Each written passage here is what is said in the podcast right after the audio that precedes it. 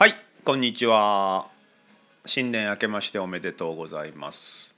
サトシキリンパケアの佐藤誠二です。今回ですね、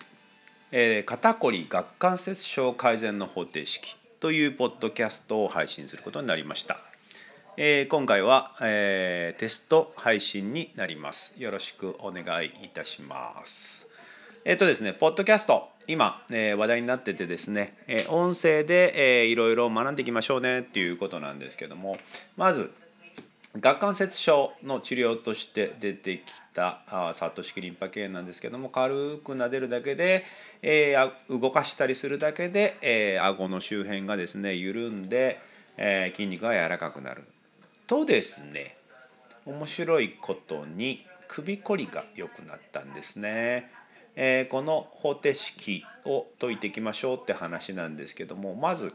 顎の筋肉顔の前の筋肉を緩めると首の筋肉が緩まったということですからじゃあ肩こりはじゃあ肩こりの